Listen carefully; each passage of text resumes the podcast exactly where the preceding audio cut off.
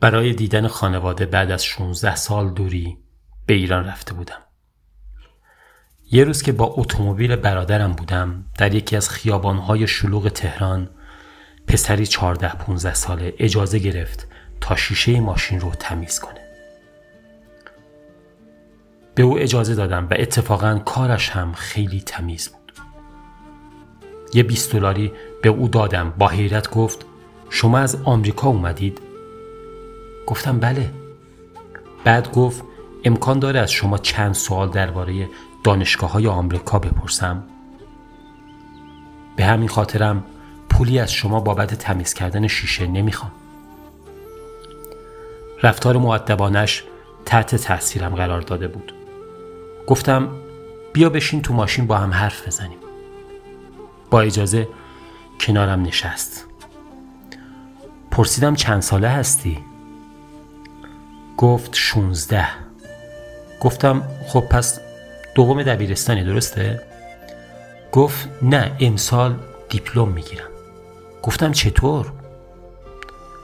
گفت درسم خوبه و سه سال رو جهشی خوندم و الان سال آخرم گفتم چرا کار می‌کنی؟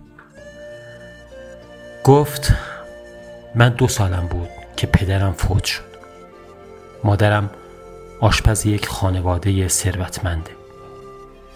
من و خواهرم هم کار می‌کنیم تا بتونیم کمکش کنیم اما درسم می‌خونیم پرسید آقا شنیدم دانشگاه های آمریکا به شاگردای استثنایی ویزای تحصیلی و بورس میده. پرسیدم کسی هست کمکت کنه؟ گفت هیچ کس. فقط خودم و خودم. گفتم غذا خوردی؟ گفت نه. گفتم پس با هم بریم یه رستوران غذا بخوریم و حرف بزنیم. گفت به شرط اینکه بعد توی ماشین رو تمیز کنم و من هم قبول کردم به اصرار من سه نوع غذا سفارش داد و با مهارت خاصی بیشتر غذای خودش رو در لابلای غذای خواهر و مادرش گذاشت. نزدیک به دو ساعت با هم حرف زدیم. دیدم از همه مسائل روز خبر داره و به خوبی به زبان انگلیسی حرف می‌زنه. نزدیک غروب که فرید رو راستی نگفتم اسمش فرید. نزدیک غروب که فرید رو نزدیک خانه خودشون پیاده کردم تقریبا اطلاعات کافی از او در دست داشتم. قرارمان این شد که فردای آن روز مدارک تحصیلیش رو به من برسونه و من هم به او قول دادم که هر کاری که در توانم باشه برای اقامتش انجام بدم.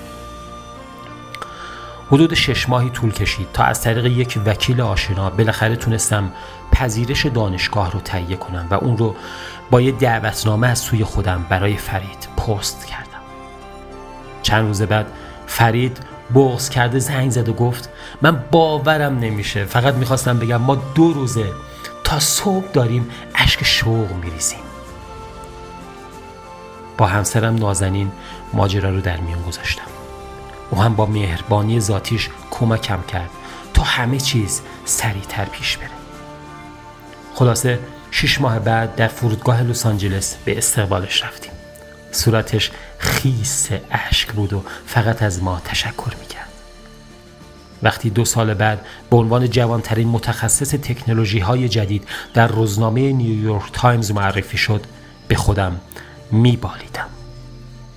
نازنین بدون اینکه به ما بگه راهی برای اومدن مادر و خواهر فرید پیدا کرد. یه روز غروب که از سر کار اومدم نازنین سپرایزم کرد و گفت خواهر و مادر فرید فردا پرواز می کنند. روز زیبایی بود. وقتی فرید اونا رو دید قدرت حرف زدن و حتی گریه کردنم نداشت. فقط برای لحظاتی در آغوش و مادر و خواهرش گم شد و نگاهمون کرد و گفت شما با من چه ها که نکردید؟ مشغول پذیرایی از مهمان ها بودیم که نازنین صدایم کرد و فرید رو نشونم داد که با یک حوله و سطل آب شبیه اولین بار که در خیابان دیده بودمش داشت اتومبیلم رو تمیز می‌کرد. از خونه بیرون رفتم و بغلش کردم.